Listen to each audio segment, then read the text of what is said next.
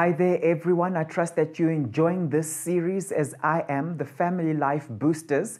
And today we're going to be focused on understanding the fears that fathers face, understanding fears that fathers face. And happy Father's Day to you. Father, we thank you for this revelation. We thank you for what you want to impart to us today. We open our hearts to you and we ask that you would minister from your Father heart to our hearts and that you transform how we see this thing called Father. In Jesus' name we pray. And the people of God said, Amen. Now, I know that when it comes to Father's Day, for some people it's a really happy day. For other people, it's a bit of a sore point. And I want to encourage you you can turn your bitterness into betterness. Okay, you can turn your pain into progress. And if you're that person where you've been abandoned by your father, where maybe your father passed on and you're feeling really sad about it, try to use that situation to the glory of God. Okay, use it for something positive, something powerful. For example, you could be praying today and saying, Lord, may you show me the gaps that my father left.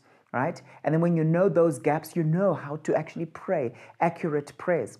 Lord, may you do a deep work in my heart so I may forgive my father.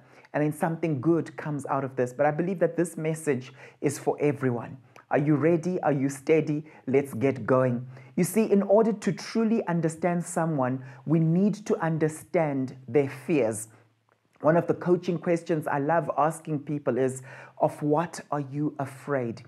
You can't truly understand someone if you don't understand their fears. And often, when you see that someone's behavior is fear driven, you're not as intimidated by them. Have you noticed that? Because you understand it's coming from a wound, it's coming from a certain place. They're not doing it to me, they're doing it because of their own issues. You understand where the apparent aggression is actually coming from. You begin to empathize with them and you're able to minister to their wounds. Some men are called to restore, some wives are called to restore, some children are called to restore. And as I share with you on the fears fathers face. I'm trusting that maybe you might be that person who restores healing to that father figure in your life. You see, you begin to empathize with them when you understand where the fear is actually coming from. We live in a society where men in general and fathers in particular are not allowed to be too afraid. Have you noticed that? They're not allowed to be too afraid. So, a lot of men today are internalizing their stress, they're internalizing their anxiety, they're internalizing their fears, and they're trapped and they're wounded by these things and they begin to act it out. I like Second Corinthians chapter 12 verse 9. The Bible says, this is Paul and he's talking about the thorn in the flesh. But he said to me, talking about God, my grace is sufficient for you for my power is made perfect in weakness.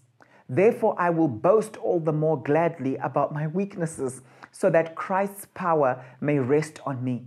This is such a powerful scripture. Therefore, I will boast more about my weaknesses.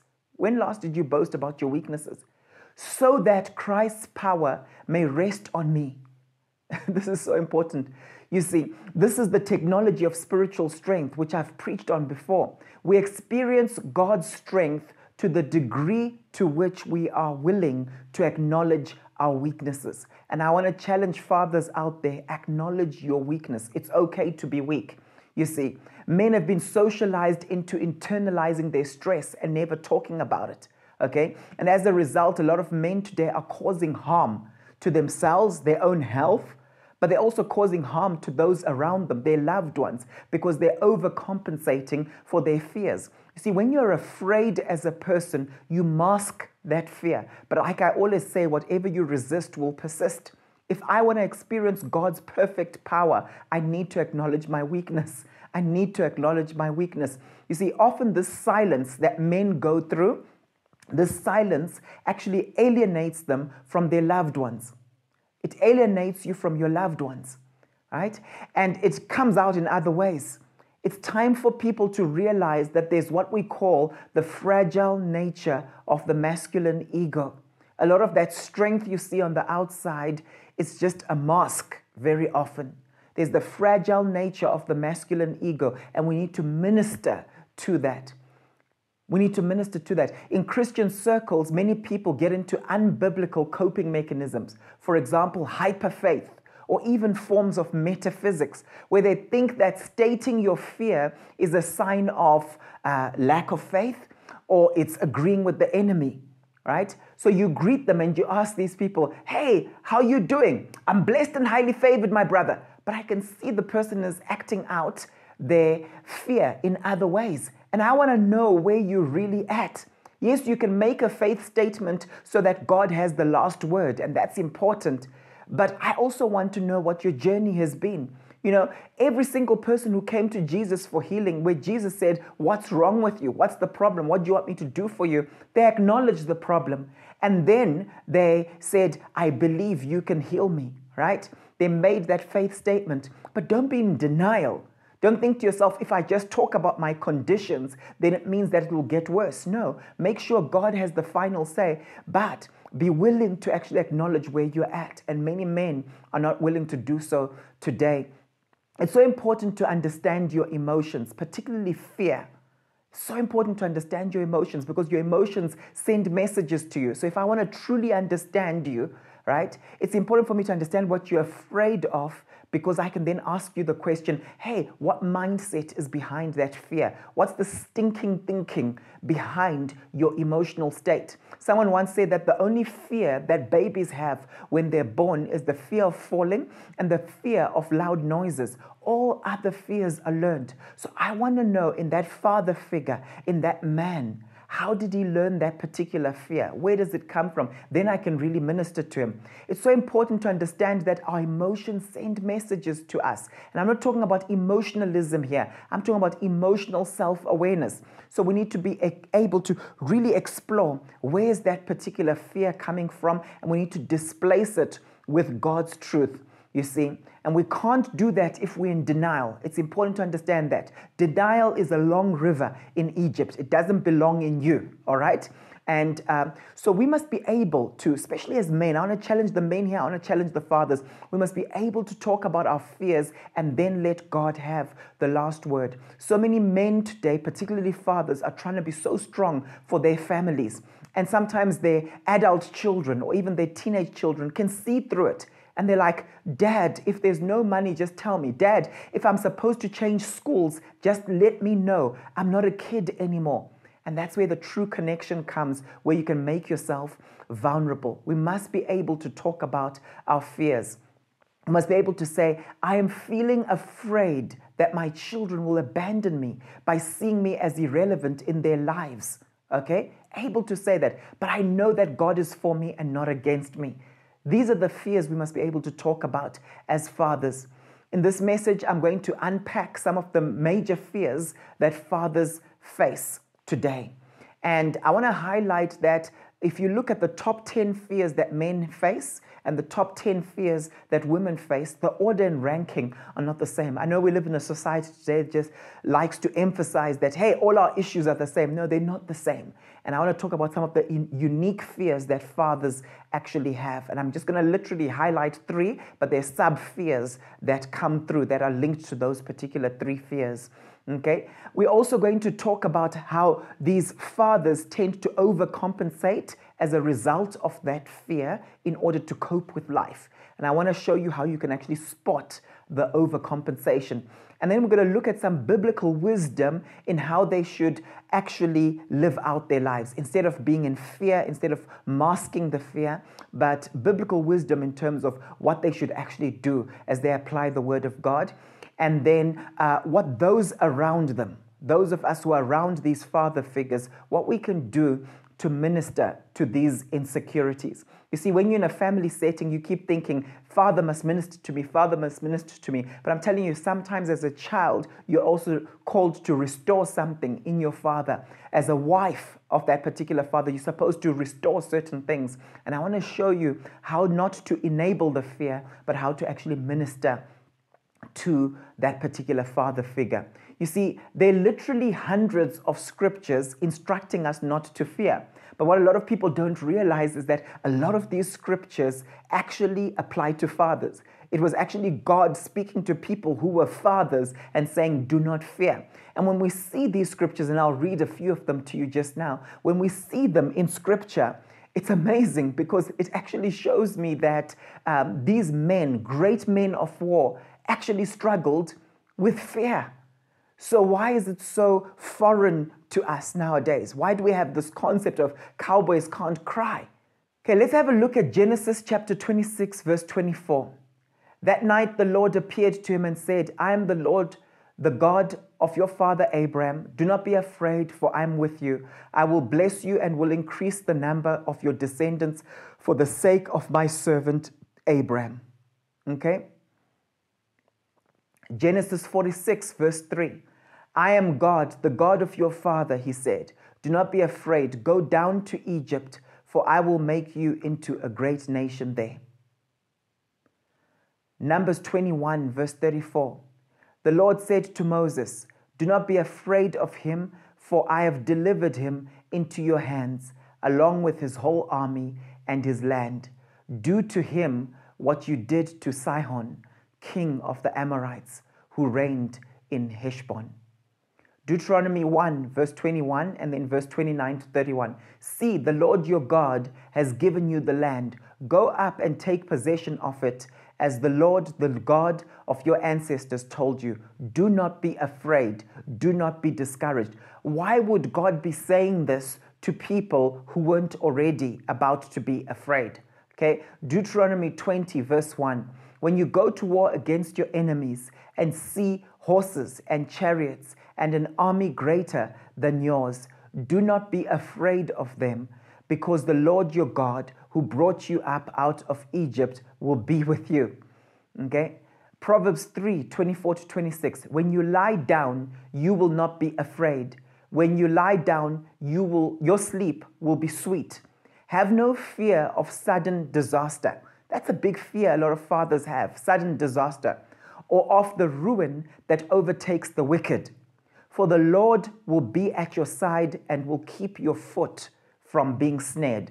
So his strength is perfected in our weakness, but we have to acknowledge our weakness. We have to be able to say, God, as a father, I'm afraid. How can God minister his strength to you if you can't acknowledge your weakness? These great men of God needed to hear God's voice saying, Do not be afraid, I am with you.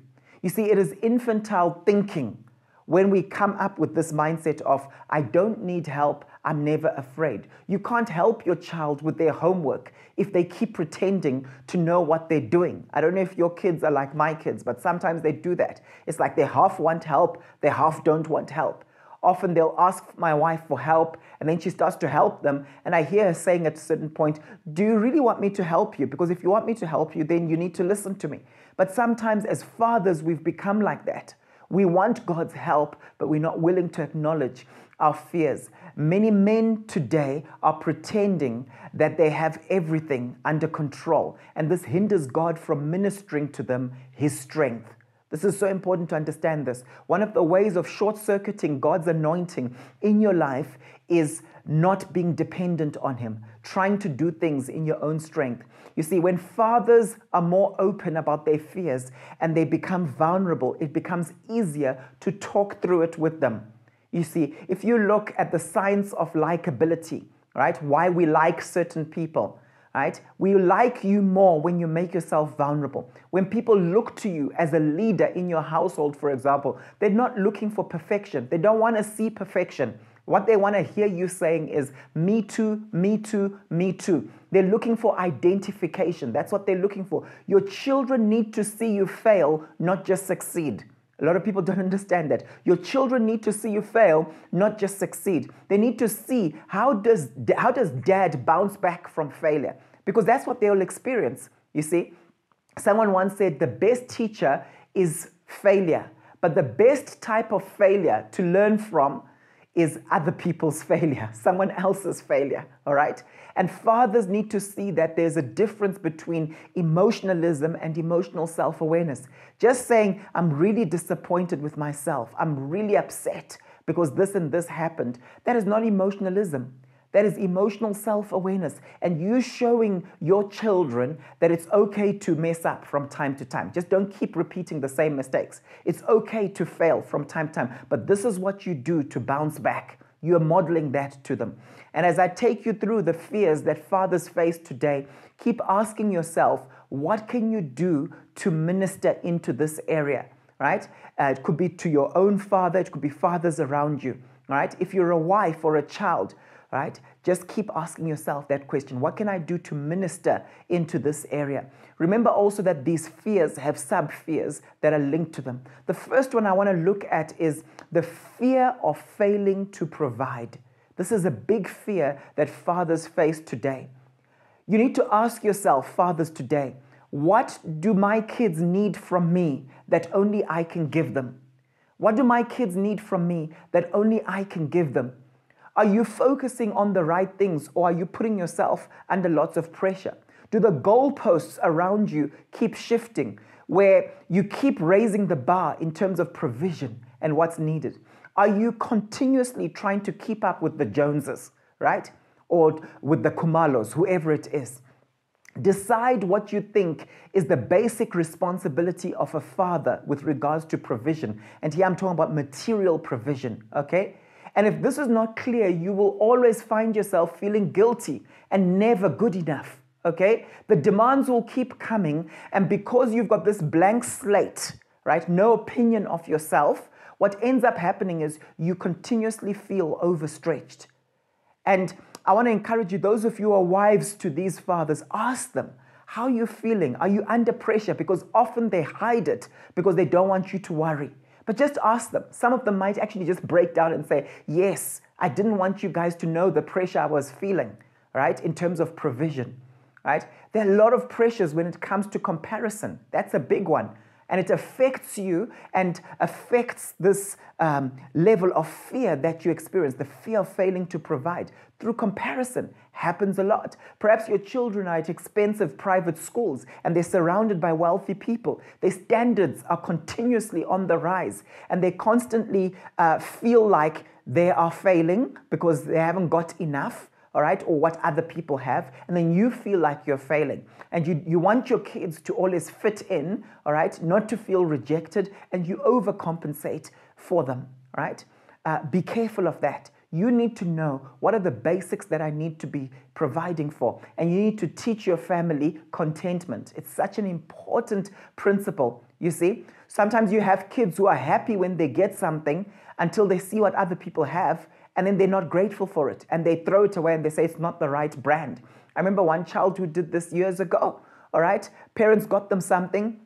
It was a cricket bat. They go to school, they come back, and they were happy with that cricket bat. They come back and they just throw it to the ground saying, it's a fake. All right, because they've heard their counterparts saying that. So they're happy when they get something from you, and then they're sad when they compare with other people.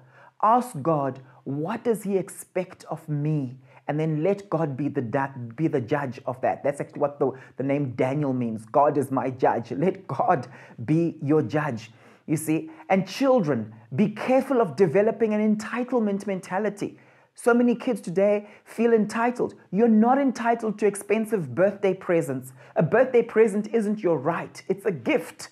It's a gift that you're given right? And I want to say something else. This year doesn't have to be the same as last year because things change. Just because you had a fancy holiday last year doesn't mean a fancy holiday every year, okay? And I think the pressure a lot of fathers face today is um, they do something nice for their family, and at a certain point, uh, it's no longer appreciated. It's seen as this is our right, this is the new normal, right? Um, family members, let your desires be known, okay, to your parents, right? Let your fathers know what your desires are, but make sure you communicate appreciation for the basics that your father and obviously mother, but I'm emphasizing father today because it's Father's Day, right? The basics that they've provided for you. You see, we live in a world that's largely controlled by the spirit of mammon. Mammon is that demonic entity, that demonic principality that literally controls and regulates how the world spends money, how the world views money. You see, and sadly, our daily mood is regulated by whether we have the latest iPhone model or uh, by the size of our house or the speed of our car. And in addition to this, our wives and our kids continuously have new things on their wish lists. I think a lot of fathers in homes find that, right? And many times, uh, as fathers, you don't see a need for those particular things. In the same way that your wives don't see a need for those new toys you want to get, you know, a faster car, a new gadget, right? Now, all of this is happening while you're actually earning more money, right? For many of you, you're earning more money than you used to, but you feel under a lot more pressure. And then the fear of failing to provide kicks in. This is something a lot of fathers are struggling with today. There's a philosopher, Arthur uh, Schopenhauer, and he said, Wealth is like seawater. The more you drink, the thirstier you become. Watch out for that because that's how mammon works. Wealth is like seawater. The more you drink, the thirstier you become. Fathers must learn to be contented achievers. Contented achievers. This is so important. I've got a book in my library actually uh, with that particular ch- title. You see, there's nothing wrong with desiring to achieve greatness, but do it from a place of contentment where you know that Christ is enough for me. I'm complete in Christ. You see, uh, a lot of fathers think if I just earn a little more, if I just buy a little more for my family, then they will respect me. But this is actually a myth, right? In fact, it's a misbelief.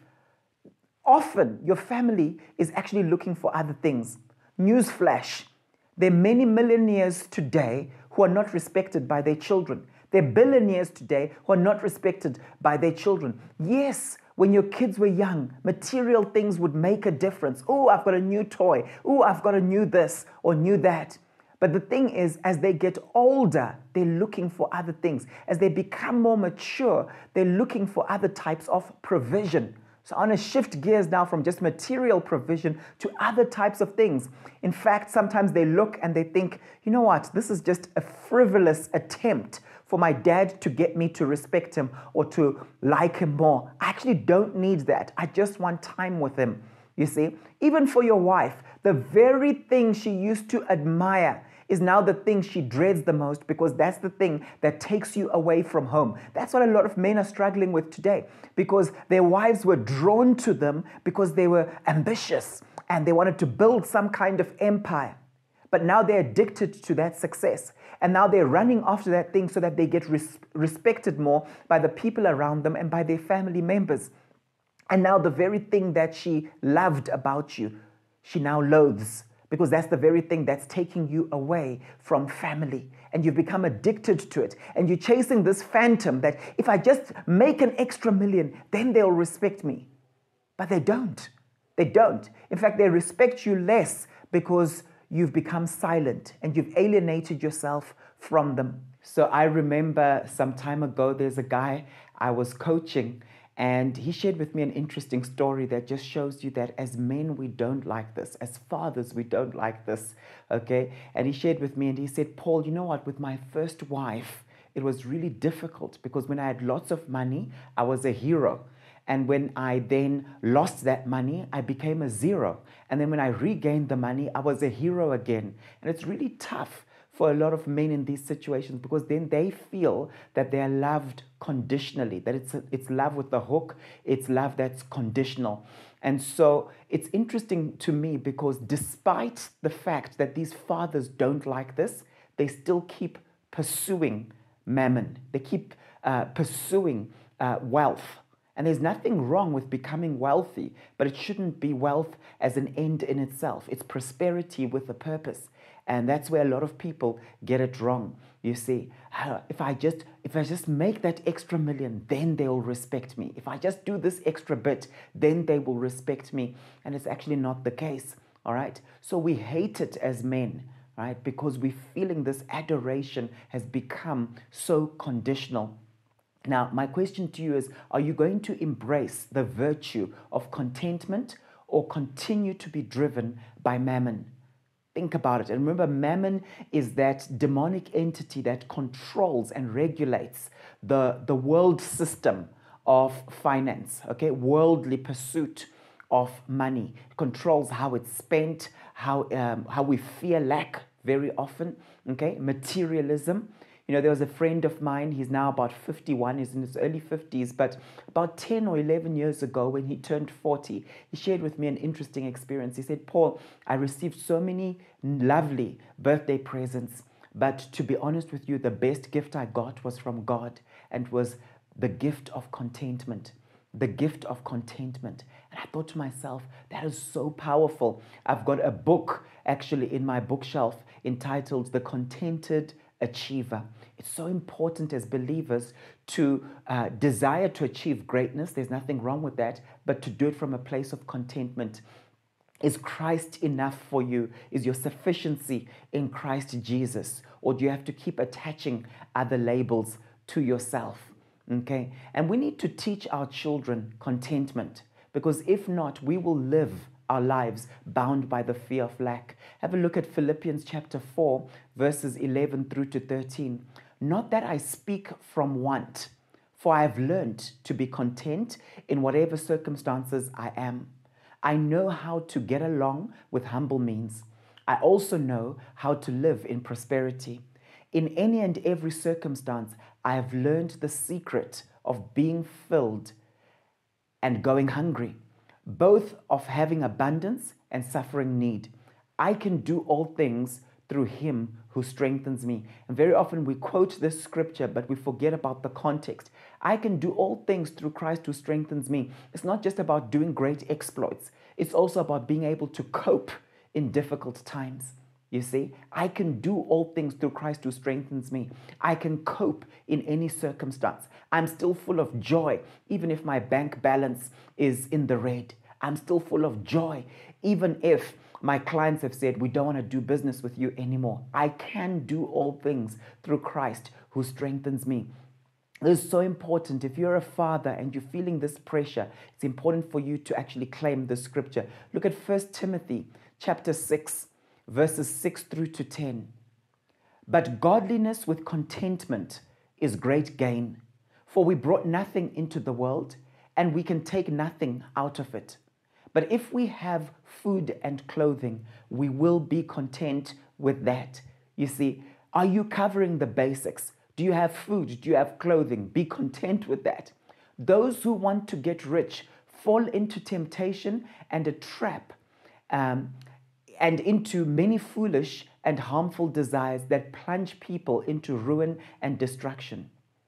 For the love of money is a root of all kinds of evil. Some people, eager for money, have wandered from the faith and pierced themselves with many griefs. This has happened. I've seen it happening to people where they're on fire for Jesus when they want a breakthrough.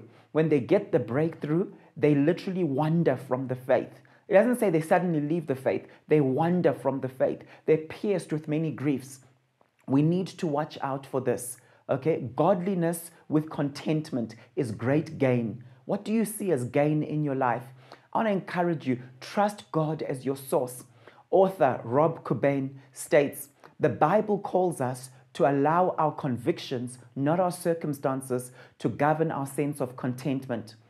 True biblical contentment is a conviction that Christ's power, purpose, and provision is sufficient for every circumstance.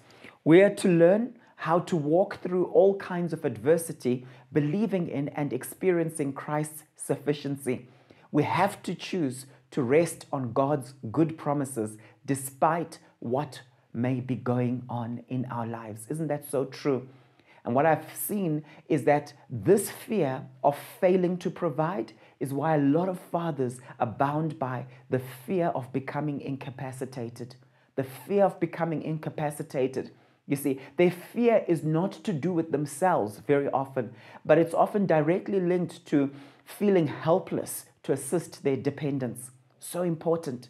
Okay? I remember speaking to someone just the other day because this also applies to to females, but tends to apply to men more than women, according to the research that has been carried out. The fear of being incapacitated, fear of getting brain damage, and you can't provide for your family anymore, you see. And um, their, their question is what will happen to my family if an accident takes place and I end up having brain damage? That's a question a lot of fathers have today. And on a practical level, I want to say this. This is why it's important sometimes to take out life assurance, okay, especially for disability or chronic illness. Okay, it's important to do those kinds of things. It doesn't mean you lack faith right? It just actually helps you with that particular fear because you know that, okay, at least they'll be covered if something goes wrong. And it's also an acknowledgement that bad things happen to good people. They're people who pray more than you, people with more faith, people who've walked in more integrity, who've had certain things happen to them and they can't explain it. They can't explain it, and you can't explain it. All right?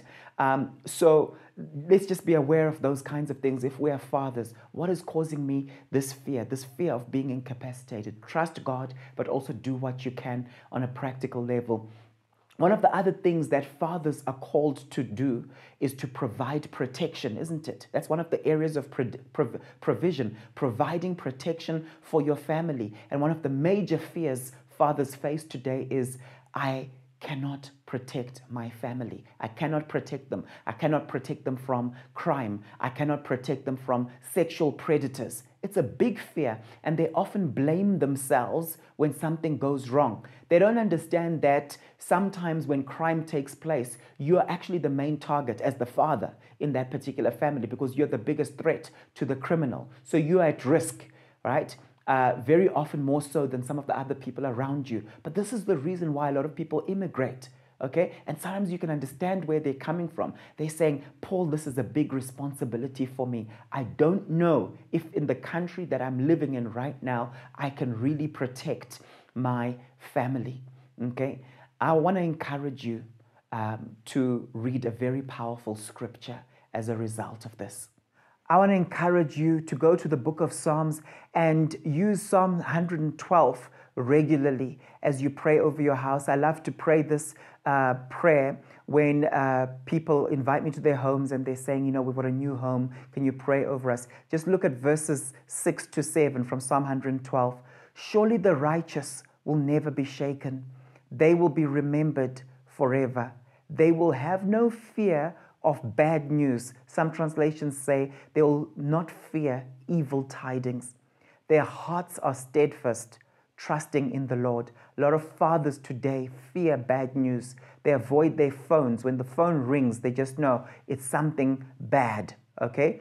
But the blessing from the Lord, the blessing on the righteous is that you will not fear bad news. I think it's so powerful, such a powerful uh, passage of scripture to read. And I encourage you to use it so I want to ask you a few questions. Do you know what fathers are called to provide? Do you know the difference between what a mother is to give and what a father is to give? This is quite important.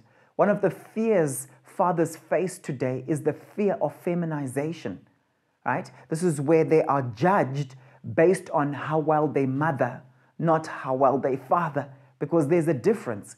And I know that we are living in an androgynous society that tries to say, hey, you know what, let's push this agenda where there's no difference between men and women, there's no difference between fathers and mothers. Just do whatever roles you want to do. And while there's a place for us mixing up the roles and deciding who's going to do what, there's a way God created us. And there's certain things that come easier to a lot of women because of the hormonal structure and because of how God has wired them. There are times when my wife will actually say to me, My love, I think this one needs the voice of the father. There are things in parenting that stress her out that aren't stressful for me right? Especially when it pertains to the, the discipline side of things, disciplining the kids, right? There are times you'll say to me, this needs the voice of the father. It's important to understand this. It's important to understand this. And sometimes you'll find that a lot of moms are trying to be superwoman when in actual fact, there's certain things they should be saying, you know what, dad, you're the one who's supposed to be doing this. You're supposed to be doing that, right? Um, there's a lot of haziness in our society and in our culture today in terms of what exactly am I supposed to be doing as the father? Because I'm struggling with this particular thing, maybe I'm thinking I'm a bad father. But when you look at it, you actually see that, wait a minute, your kids don't need that from you, they need the other thing. And we need to be clear about what these particular things are. Look at scripture, study scripture. What's a father to do? What's a mother to do? I'm not talking about surface level roles, okay? I'm not even talking about things like cooking and so on, because the fact of the matter is there are a lot of men who are good cooks, right? And there are a lot of women who are bad cooks, right? So I'm not talking about those kinds of things, right? There was a time when my son, Samuel, my firstborn, some years ago, he had a soccer match. And uh, I had to be speaking to some entrepreneurs doing a particular seminar, and it was my wife who was going to be going with him to, to, to watch him. And he said, Dad, how come you're not coming to watch me play? Right? And it's just mom. So there's something he needed from me. I said, Oh, I have to speak to these entrepreneurs and so on. He says, Dad, can't someone else speak to them so that you can come to my soccer? Now, what was Samuel communicating? He was communicating, I only have one father. And there was something he was looking for in me that he wasn't going to find in his mom. Okay? There was something he was looking for in me. And it's so important that if your father is no longer there, children, if um, maybe there's, there's been abandonment, maybe there's been a death, it's important to understand what are the gaps, where are the gaps, and that's what you then trust God for because God will cover you. God will fill that particular gap, but it's important to first know what the gap is. All right? Very important. You know, um, what do your kids need from you that only you as a father can give them? it's important to understand what that is. Okay. In addition to this, it's important to understand that the dynamics of the role you play are also affected by the gender of your child. There are things that fathers can give to their daughters. There are things that mothers can give to their sons. Read up on this and study it. There are things my wife can say about the appearance of my sons that will minister to them, right, in a way in which it, I can't minister to them, right? There are things fathers can say to their daughters. Fathers, it, when your daughter turns 12, 13, it's a very sensitive time for, for her. And she needs the voice of the father to be saying, You're my princess, you are beautiful. And if she doesn't get that from the voice of a father or a father figure, she might look for it elsewhere. We've seen that a lot of girls then look for it in guys. Or if they don't look for it in guys, uh, if they're smart in class, they look for that external validation from their teachers right? And then they get addicted to the high marks because that's what gives them that validation, right? And some of them become workaholics later on in life because they're trying to please this boss and this boss. And you can see that the words of those male bosses weigh so heavily on them beyond the word of God. This is important to understand because as fathers, we're called to bring identity to our children. I can go deeper and deeper into this, but maybe it's for another day. But it's important to understand what you as a father in particular bring to your children and to play that particular role. Very, very crucial. You know, um, it doesn't cost you money. That's the thing. And it's something that you're providing. You know, I love you, son. I'm proud of you, son. You're amazing, my daughter. I know you can do it.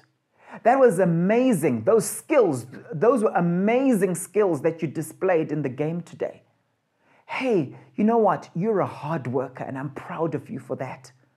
Yes, you might have messed up, but I know you'll bounce back. You always do. Are you providing those words of affirmation for your children? And are they internalizing those words that you've provided? Are you generous with your words? Or are you stingy with your words?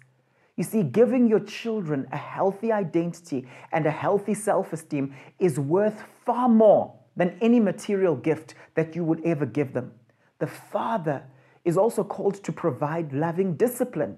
You see, and when you do so, you're showing your children that there are consequences to their behavior, but they feel loved because of the discipline. Are you providing that?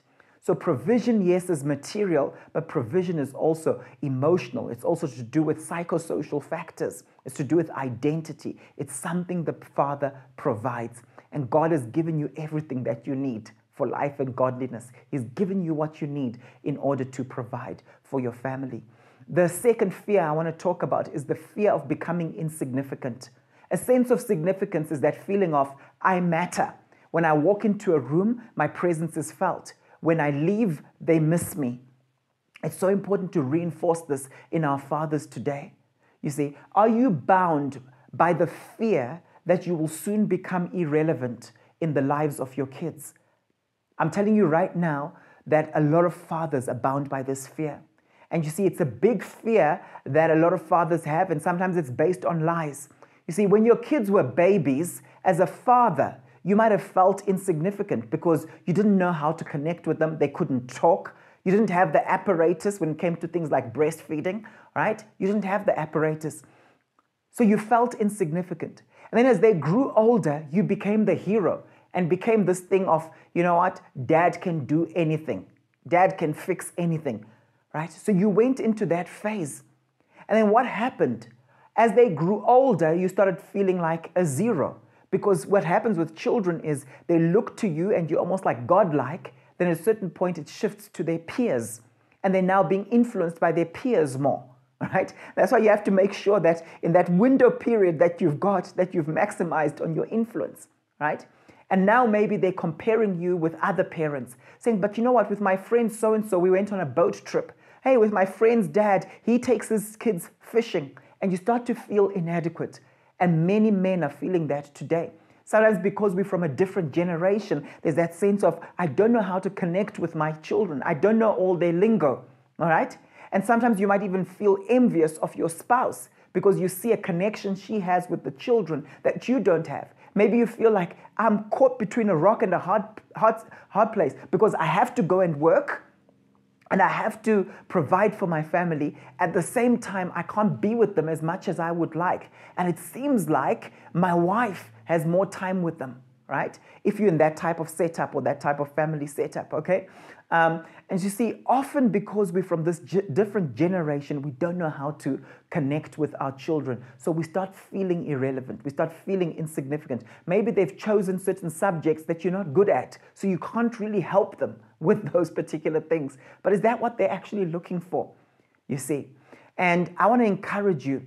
Very often we fail to see that there are a lot of needs, right, that can be met and because these needs are transgenerational, we can actually meet those particular needs. We might not speak the same lingo, but we can still connect because they're looking for that. Remember, God chose you to be their father, right? It's so important to understand this. Perhaps you are starting to feel insignificant. What are you doing to mask that? What are you doing to overcompensate for that? Maybe you were seen as Superman. Maybe you were seen as that dad who could fix anything. For some of you, maybe it's Father's Day, but you feel abandoned by your children. You don't know if they'll remember certain things. And when they do call you, you know they're just doing it out of being polite. But you feel like they're disappointed in me. I'm not significant in their lives. Sometimes the fear of failing to provide stems from unfair comparisons that have been made, perhaps with their father in laws a lot of men struggle with that also, you know. Maybe there's a mindset your wife has that all men must be good at DIY. And if you're not good at DIY, you must learn. But you're just still not good at DIY, all right? Is that the main thing that is needed from you as a father? You see, sometimes we major on the minors. There's some people who are just good at delegating these things or getting a handyman to do it but they feel like a failure because they can't fix things as well as maybe their father in law, or maybe that uncle over there, or maybe um, some of the, your kids' parents, your kids' friends' parents. All right? Provision is not just financial. And I've said this before, it's also recreational ability. And maybe you feel insignificant because you're not good at sport. You're not good at some uh, sporting extravaganzas or sporting expeditions. You're not as athletic. But you know what? You can still be involved. You can still provide the camaraderie. You can still be physically there for them, cheering them on. That's what they need from you. They don't need you to be as good as they are in the particular sport. Many fathers today feel inadequate because they're just not wired for some of these things, you see. So your sense of significance is so central to your self esteem. That sense of I matter. My presence is felt when I arrive. I'm missed when I leave. You see, and if you've got a father at home, make sure they don't feel indifference from you. Sometimes indifference is much worse than negative feedback. You see, much worse. People sometimes feel like, hey, you know what? I arrive home, my kids don't even notice me. Notice your fathers when they arrive home. Look up and just notice that, that they're present. Show a sense of delight. Smile. Show that you're happy to see them. Okay?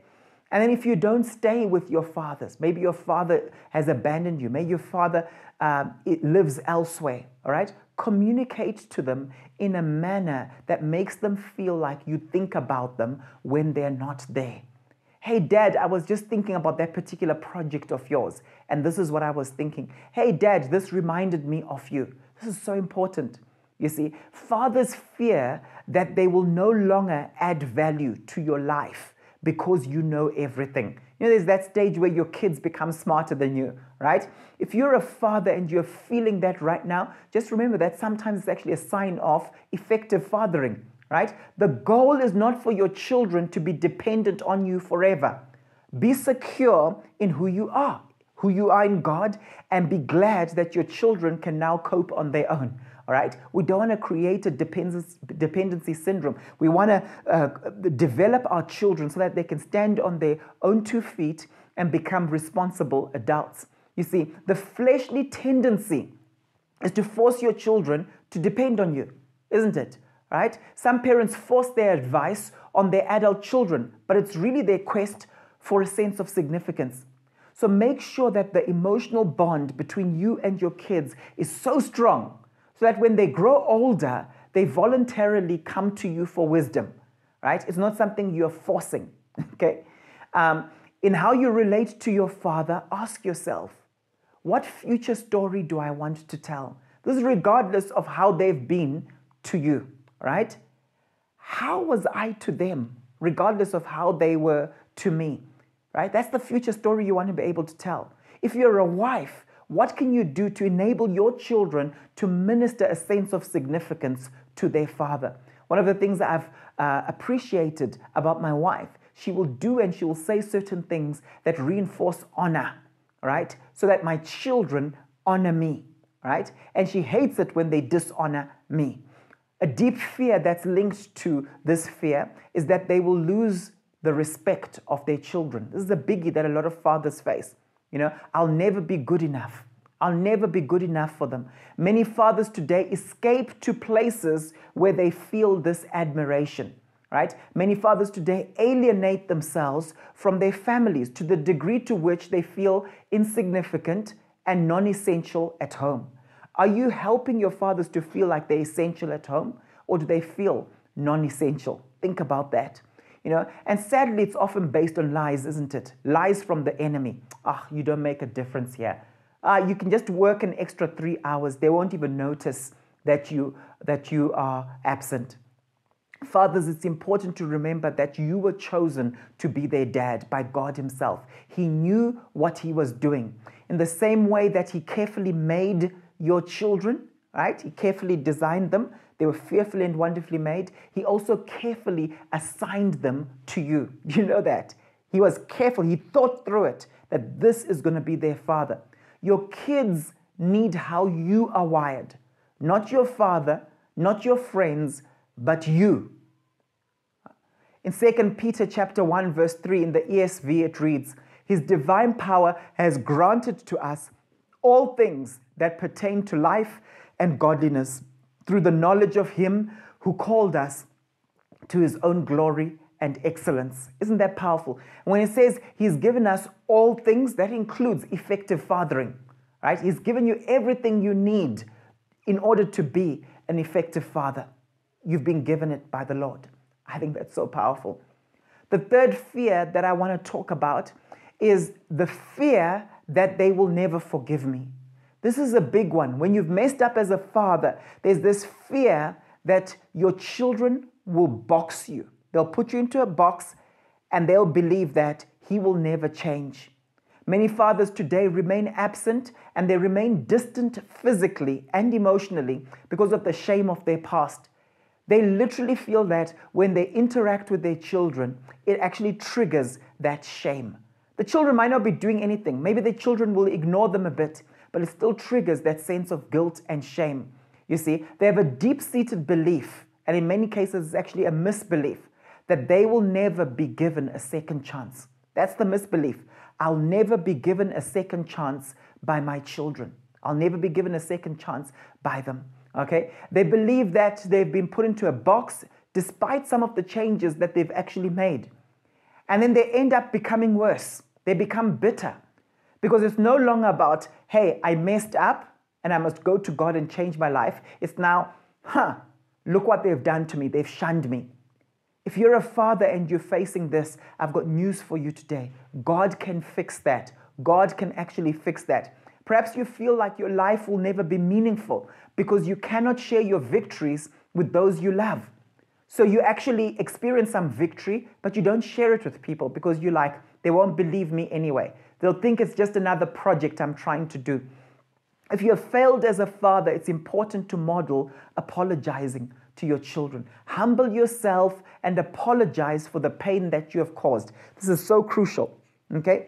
Some fathers and bosses struggle to apologize. So they just start acting differently. You know those people? They want the reconciliation, but there's no confession. Okay? They just start acting differently and thinking everything will go away. Okay? Have the difficult conversation. If you look at Jesus' instructions around mending relationships, it often involved a courageous conversation. It often involved a difficult conversation. Look at Matthew chapter 5. Matthew chapter 5, um, uh, verses 23 to 26. Therefore, if you're offering your gift at the altar and there you remember your brother or sister has something against you, leave your gift there in front of the altar. In other words, don't focus on the sacrifice, focus on the reconciliation. A lot of fathers today are overcompensating. If I do this, then they'll respect me. If I do this, then they will forgive me, right? No, focus on the reconciliation. It says, first go and be reconciled to them, then come and offer your gift. Settle matters quickly and your adverse with your adversary who is talking who's taking you to court. Do it while you're still together on the way. Or your adversary may hand you over to the judge, and the judge may hand you over to the officer, and you may be thrown into prison. Truly, I tell you, you will not get out until you've paid the last penny. This passage actually shows something powerful. It shows the importance of reconciling quickly and not dragging things out. Okay? It won't just happen by itself. Relationships are not built by themselves outside of courageous conversations being initiated. It's so important to understand that. So important to understand that. And remember that it often takes time to rebuild trust, okay, when trust has been eroded, right? And uh, this is not because time is powerful, okay? It's not just a matter of time, but it's to do with uh, what you do as an act of restitution or acts of restitution during that time period. You see, over time, some people actually become bitter, not better, right? So, what will you do with the time you now have left? What will you do with the time you now have left? Make a decision to invest time in your children as opposed to just spending time with them or killing time with them. You know, I remember there was a time I was going to watch Samuel playing play cricket, and I was with Daniel in the car, and we were traveling uh, from Centurion to Johannesburg. And I remember Daniel was talking so much. I remember thinking to myself, like, is he talking to himself? Is he now talking to me? And it was a bit irritating and I was quite tired. And the Lord convicted me and said, Paul, you know what? You're not going to just spend time with Daniel. Don't just spend time with him, all right? And don't just kill time with him. Invest time into him. Invest time into him. And it's a privilege for you to have these 40 minutes sitting in this car with Daniel, right? So important. Allow them to express their pain. Allow those children to express their pain without becoming defensive and without labeling them as disrespectful. Okay? Perhaps they've lost respect for you. Try to understand their pain. Try to understand why they're talking the way they're talking without becoming defensive. Don't make it about you. Hey, why are you talking like to me like this? It's not the time to discipline them. It's your time to mend the relationship. Okay? You see, often when people demand our forgiveness, we feel like they're minimizing our pain. So don't demand the forgiveness. You see, what's so powerful, and I'm going to give you the script, you can actually say to your children, I'm talking about the estranged father, the father who's been absent, the father who needs to reconnect. Maybe you'll be able to say this Hey, I can't demand this forgiveness from you, but I'm asking that if you can find space in your heart for me again, please do. I know that it will be baby steps, but I'm willing to do whatever it takes to rebuild our relationship. And if you're not ready, I completely understand. I will wait. Are you able to humble yourself and do that? Think of what the what the um, Paul the apostle actually went through when he got saved, because there were people who were still afraid of him. There were people who were still afraid of him, but he still focused on his calling. He still pursued God. He still pursued Jesus, despite the fact that he wasn't accepted by some people. And you know what? Even if you're not accepted, even if you're not forgiven, rest in the fact that God has forgiven you and don't let other people's rejection control your life assumption. Even if you can see your children still have certain issues with you, still pursue God and don't let it be an excuse for pursuing God, for not pursuing God. You see, it's so important to state because many men today will say, Well, what's the point of trying if they can't see that I've changed? What's the point of trying? Okay? And I'm sure that those who didn't forgive Paul the Apostle were there. But you know what? You never hear him talking about it. You never hear him saying, I didn't actually pursue my calling because those people, ah, they wouldn't have received me. No, he pursued his calling and he still loved the Jewish people. He would cry out to God on their behalf for their salvation. All right?